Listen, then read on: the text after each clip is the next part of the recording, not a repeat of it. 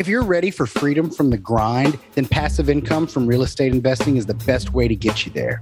If you don't know where to start or what to do next, then the Rent Roll Radio Show is the best place to get you there. Join us while we discuss the best practices, strategies, and mindset you'll need and give you actionable content to get you from where you are to where you want to be. Hey, Rent Roll Radio listeners, as always, I'm your host, Sterling Chapman. Today we are joined by Brian Wagers with Elevate Commercial Investment Group. Brian, thank you so much for joining us, and we're uh, excited to have you on the show. Thanks for having me, Sterling. Brian, can you give our listeners a little bit of uh, background about yourself, kind of what you were doing before real estate and how, how you got to where you, what you're doing today? Yeah, so not a whole lot of background before. I got started in real estate pretty early. So pretty uh I got started, I guess, when I was about 24, 25. So before I was born in Cincinnati, raised there, went to University of Kentucky, got my economics degree there. And right out of college, I went right into sales. Um, I was at a company for about three years. I was just, you know, grinding it out, you know, putting my head down, trying to grow my book of business and, and the you, sales. What, what did you sell? Uh, logistics services, uh, trucking. I was in like, uh, or trucking like across the country. Shippers and receivers need to get trucks in and out of their their uh, warehouses. Cool. Yeah, so fast paced industry, uh, kind of rough around the edges. You know, dealing with you know the, the, trucking industry not always going right. So it was definitely good. You know, built some thick skin pretty quickly and uh, learned uh, learned a lot in sales. And so, how'd you transition from that into real estate?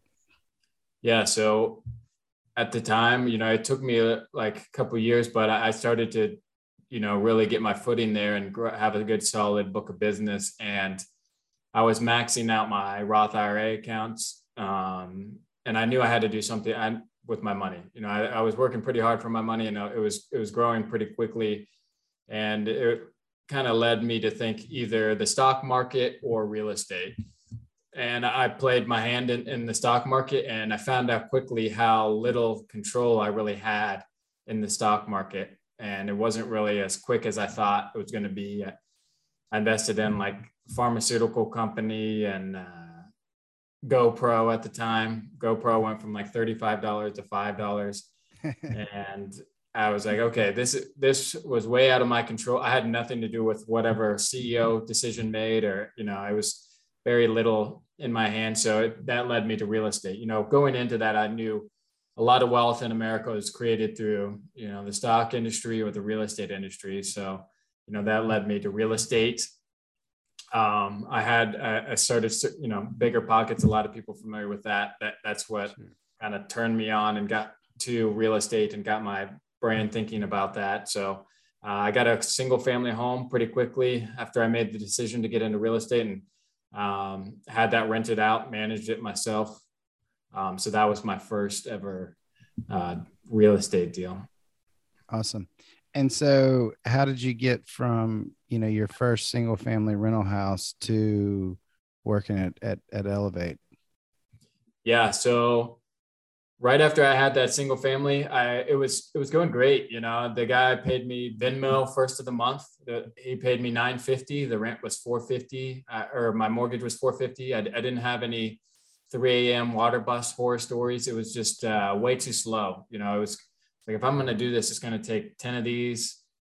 20 of these to get where I wanted to go. So I quickly pivoted to, to multi, you know, I, I knew commercial real estate, the economies of scale were there and specifically with multifamily, you have the fundamentals of rental property investing, you know, with the scalability of commercial real estate. So I pivoted quickly to to multifamily. I located a 12 unit in the same market. I got started in my backyard here in Arkansas. Um, so I got a I got a 12 unit under contract. Then I um, found a 20 unit from driving for dollars and uh, had to sell it. The seller actually carried back the note. So at that point, I was at 32 units that I owned 100% of. Um, then I was able to refinance out of the first 12 unit and get into another 12 unit. So I added another 12 units to my portfolio. Um, and I did that for a little bit, you know, 12 units, 20 units. built up a portfolio of about 60 units that I owned 100% of. Um, my girlfriend's dad at the time had owned some single family properties free and clear.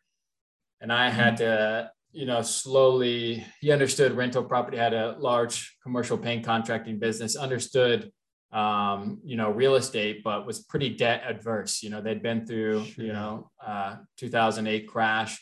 But, you know, I, I kind of showed them, you know, the benefits of what I was doing and how leverage can be a good thing and debt and good debt can be a good thing. So, he started partnering with me and just the two of us, we built up a portfolio of another 450 units.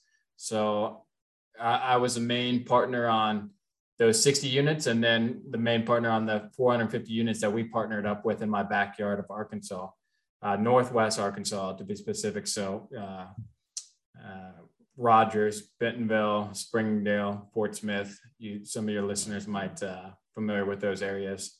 Um, that's, but a bold, as, that's a bold, a bold move partnering with the girlfriend's dad, huh? Yeah, had, we had to lay out the expectations. You know that that's something. Uh, it paid off. You know, he's doing really well with all our investments. You know, we're, we're selling 102 units actually tomorrow that we're uh, still together, I assume. Yeah. Mm-hmm. Awesome. Awesome. Yeah. Yep. So she's my wife now, and uh, he. Yeah. So he. Uh, he's making like 184% return on that, and uh, that that's going to sell tomorrow. Um, but we, we've had a couple exits already, and he's doing well with those. So um, awesome. it, it, was good, good uh, working with him because he is definitely very more hands-on than your typical passive investor that I work with now. You know, it's it very detailed to the numbers and everything. So it was definitely a good learning experience. You know, you, when you're working with people you'll get all sorts of some people who want to be hands off some people want to be hands on so um, it was a good experience for sure and it still is experience. We're, we're still partnered on some deals. So explain to me your relationship with elevate and how that kind of came to be because it sounds you know a lot of times that we start kind of in similar ways as you did. You know we start buying single family houses and we may partner up with somebody locally and and buy a few more and you know there's always these opportunities to work with these larger operators. And but then there's always also kind of this desire to be the larger operator. So like tell me about how that relationship formed and why you decided and kind of what that relationship looks like. Yeah so it was about you know probably two years ago. I always had larger syndications in the back of my mind you know that like that's somewhere that I probably wanted to go. But I, what I was doing was working. We, we were knocking out deals. It, we got good systems, but you know, about a year and a half to two years ago, I, I'm in Northwest Arkansas. There's only so much inventory here, and I was starting to make offers. I was seeing starting to see some of the same apartments that I made offers on, like when I first got started. You know, it was coming back. Some of these deals were cycling back through and I had made offers five hundred thousand million dollars less than what they're what they're asking for on these smaller properties. So I knew I was going I knew I was going to have to branch out outside of my market. So, you know, I started to locate and look for other operators that were growing, um, that had some sort of unique uh, advantage to other syndicators. Um, and that's when I kind of located Elevate and, you know, found, saw, like what George and Eric were doing with the team. I really liked that they had the in-house construct. They had came from a construction background. You know, when when you're doing these deals, capex is such a huge important part of your business plan. You know, due diligence, finding stuff that I know I, I would be afraid to do. You know, just because I had those experiences. You know, going in on a 200 unit apartment complex, I might miss something that someone with a trained eye in construction would see some sort of foundational issue, something that they could pick up and nail down on those experiences. So that really helped.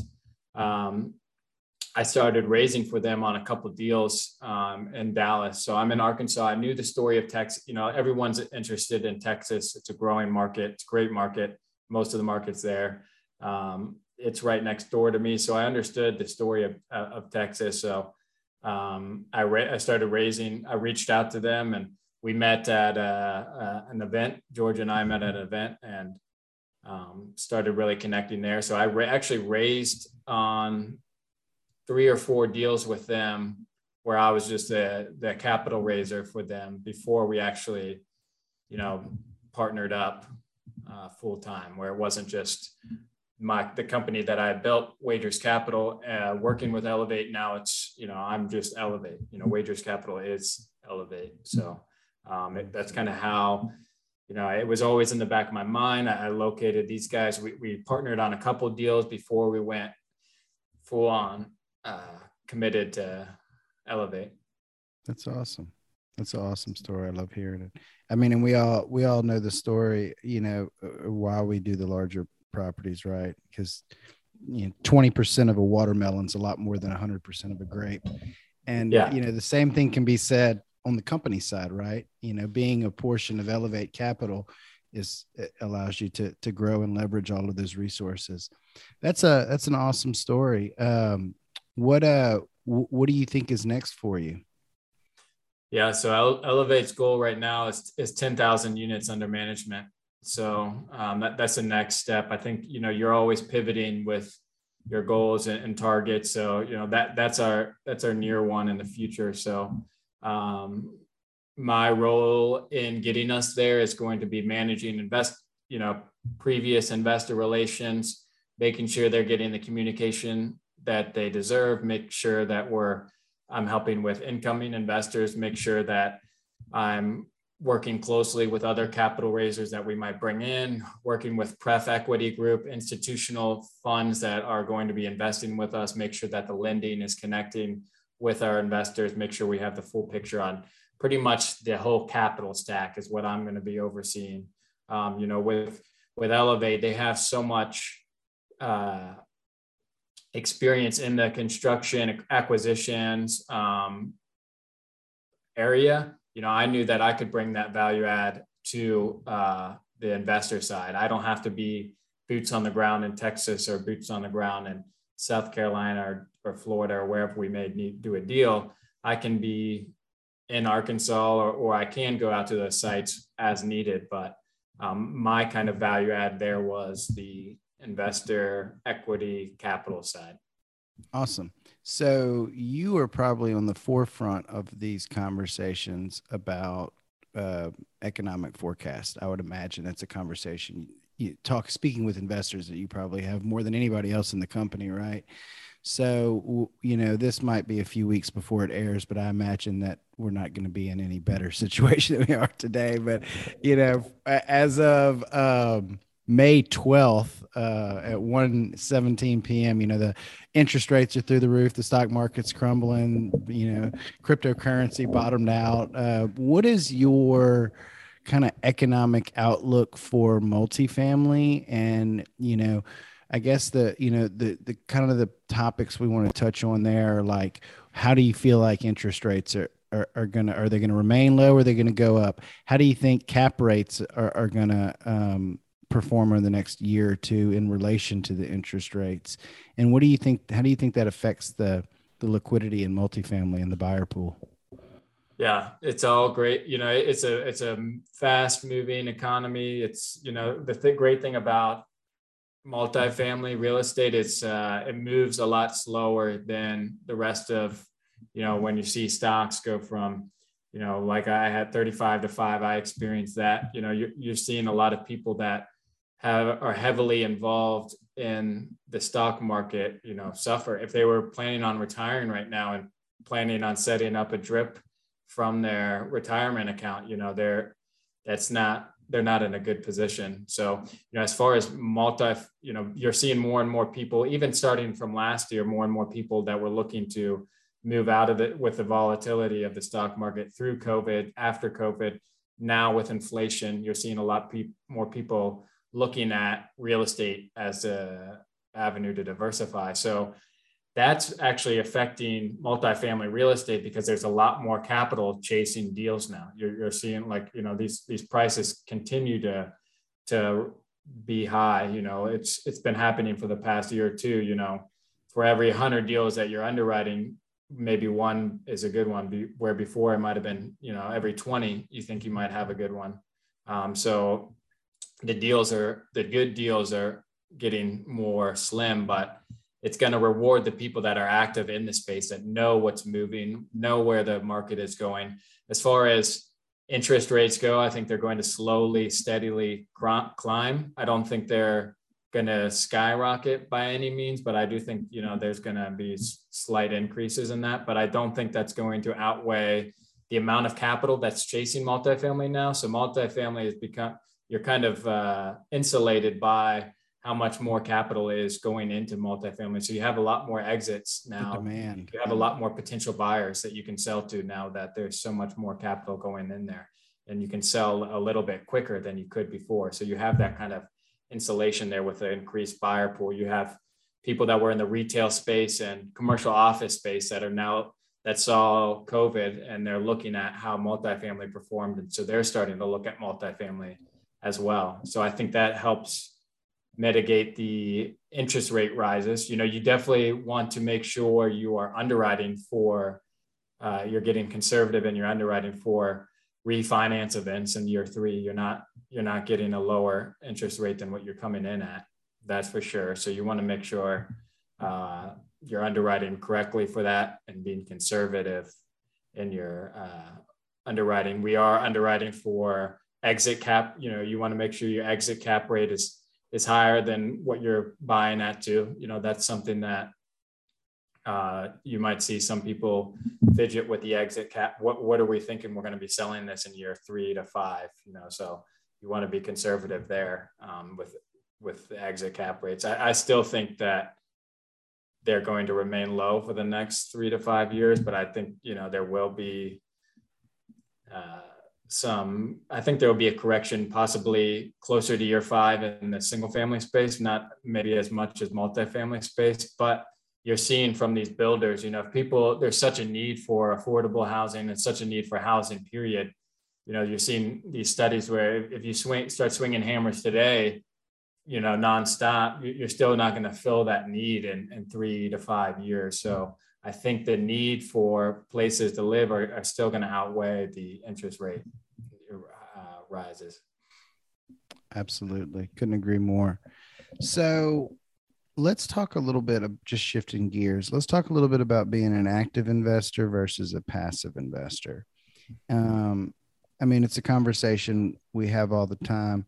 One thing that I, I want to kind of dive into is because you know I, am just like you. I, I, raise capital from passive investors, um, but you know it's it's no secret that as an active investor you can build wealth a lot faster, right?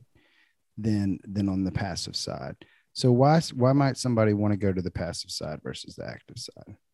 Yeah, I think I mean if if you're doing real estate full time, you do have the potential to build that equity uh, faster. Um, if that's what you want your primary job to be, I think go for it. But don't be the person that was trying to get in to active real estate for two years and still hasn't found a deal. You know, you're you're losing that opportunity cost of what you could have invested in the meantime. So um, I think active, it's it becomes more of a job um, but as far as passive, you know, you, you, might be making, you might have a higher return on your money if you're um, building your business or you know moving up in your company as a as an executive in a company or, or working on your your your growing business versus trying to chase down deals or chase down it's, management. It's it's so true, and you know it's so funny. People always come to me and they say, "Well, I want to be an active investor." I'm like, "Really?" Because I want to be a passive investor. Like I'm, I'm just hustling like this because I have to. Like if I had tons of money sitting in a bag that I could, you know, that I could invest, I'd be giving it. I'd be giving it to you, Brian. I wouldn't be out here. You know what I'm saying? Not. It's a lot of work. Um, it is a lot of work. I mean, pretty much any way you go about it, right? Flipping houses is a lot of work. Sponsoring large multifamily projects is a lot of work. And and not only do do people typically find out, in my opinion, that they don't want to do that much work, but you're right, they don't have time for it, or or they're sacrificing you know like people love real estate because of all of the like long-term benefits of being an investor if you're if you i mean if you have a high paying job don't give up your high pay. I say I say it all the time. I came from uh, telecom sales, and it was like it's like, well, if I quit my job and I manage the properties full time, well, then I could save this much money. I was like, well, I would rather sell broadband than manage properties. That's terrible. you know what I mean? Yeah. Like, why am I? I see it happen all the time. People give up like a good job and then they go become a real estate agent, and it's like I mean, and not that real estate agents done a good job. I have plenty of respect for the real estate agents out there, but I'm like, I'm like, you, you, all you did was trade jobs. You didn't like yeah. go become a real estate investor, right? You're still grinding. Um, so if you have a, you know, I think for for our target audience, you know, me and yourself, I, I think the message is if like if you have a job that you're really good at and is eh, or, or you have a business that makes you a lot of money, like don't give that up just to come work somewhere else. You know, there's there's a, a better a better way for you.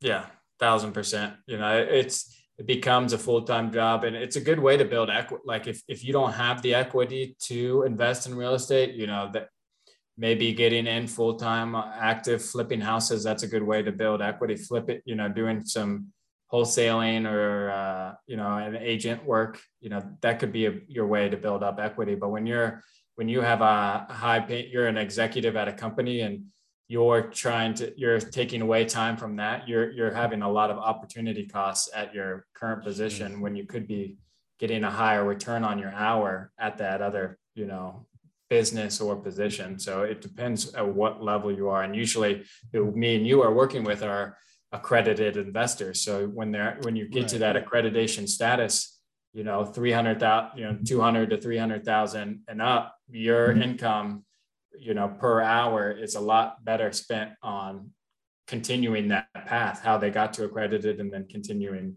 growing that. So um, i think it's just about the opportunity cost absolutely now what would you do differently if you had to start over again brian man i, I really like the you know i'm 31 right now so i, I would say um, i really enjoyed my path to get to where i am and i really enjoy looking at the future of where i'm going so um, yeah i would say it's been a really good ride so far so um, maybe thinking about going bigger quicker you know sure. which i could have started uh, looking at doing the the larger projects earlier on when i was building up my portfolio. I, I, I guess the the the que- the way the question is phrased is presumptuous, assuming that you would do something different. To I guess to better to better rephrase the question, what advice would you give somebody else who's just getting started?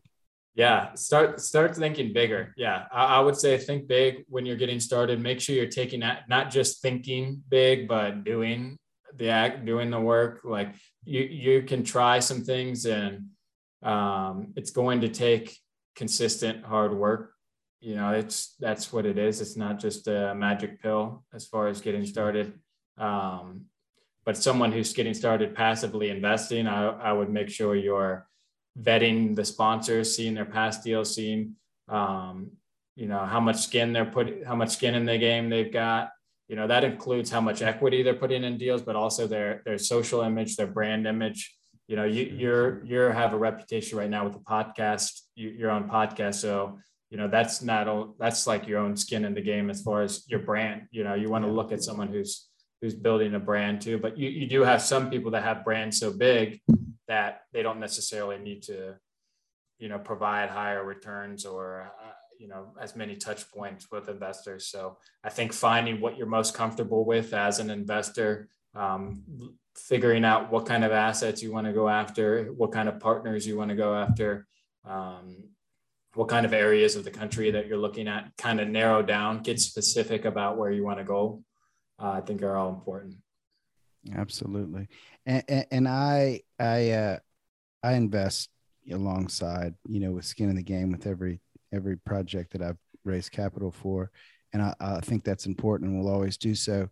But uh, what you what you had mentioned about the brand and and that skin in the game that that's so true. Like is when we when our chosen profession our industry requires uh, trust higher than anything else right? Like we would never all of the people i know in this industry would never ever do anything to violate that trust. And that is you know that that is the that is this the skin in a lot of game is is our reputation and our brand. And i just most of the people in this industry i know they would they would never do anything to violate that that trust of the general public that they're they, they be listening to in the future. Yeah i mean your reputation is everything especially when you're growing you know you have a growing company like that's that's vital important to your growth absolutely so i want to hop over to our radio round just three quick questions to help our listeners get to know you a little bit better the first question is what's your favorite book uh, think and grow rich by napoleon hill awesome i uh i was actually I just got my assistant to read that. He just he was just telling me earlier today he just finished it. So uh, great book. I've I've read it multiple times. What is Same. your favorite? What is your favorite quote? Um, I would say go go one more. I don't know if it was uh, David Goggins or or Jocko Willink, one of those guys who said it, but you know when you when you're tired you know whether that's one more rep in the gym or one more phone call to you know a lead you know just when you feel like you're done just try to go one more and, and put in that extra extra mile that's a great quote and those are great inspirational guys and you get extra credit on that answer because i didn't tell you at the beginning of the show that i was going to be asking that i usually give my guests a heads up but i forgot to so that's all good awesome on having that on the tip of your tongue because most of the time when I forget to give people a heads up, they're kind of like doing this number fumbling around like oh, I don't know. Um, people could come up with a book on the spot pretty regularly, but yeah. the quote, the quote, unless it's written on your wall, people tend to be grasping at straws. Uh, what's your favorite thing to do when you're not working? Um, I like staying healthy and in shape. So, you know, working out is pretty important to me. So whether that's going on a jog or walk with my wife and our animals or you know going to our our home gym that we built or you know staying active with awesome yeah what animals what animals you got so we have two cats and two dogs um, we we actually uh, have a, a german shepherd on the our german shepherd passed in december and we have a puppy that's coming a week from today from the same kennel um, so uh, yeah, two dogs and two cats. Okay, cool. It's a zoo in here. Uh, yeah, my house too. I have two corgis, and we are getting another corgi today. Um, so I, I want a large. I want like a like a like a larger dog, but yeah, I just keep ending up with with corgis. Corgis are good um, dog for the small dog. You know, sometimes small dogs are pretty yappy or not as uh, friendly, but corgis, I've had some good experiences with them. Yeah, for sure. How can our listeners uh, find out more about you, get in touch with you, or learn learn from you? Yeah. Uh, anyway, I, am on uh, Instagram, Facebook, pretty active on there. Um, you can email me, Brian at elevatecig.com, or you can go to elevatecig.com slash resources. We've got a lot of cool uh, information on there comparing the stock market to real estate, um, some other free informational stuff on the website. Awesome. Well, Brian, thanks again for joining. I really appreciate it. It was uh, it was a great opportunity to get to know you, and I look forward to uh, talking to you in the future. Yeah, same with you, Sterling. This episode was brought to you by Crestworth Capital. If you're a busy professional and ready to make passive income from real estate investing, then go to crestworthcapital.com where you'll be able to download a free copy of our ebook to help you get started today. Until next week, happy investing.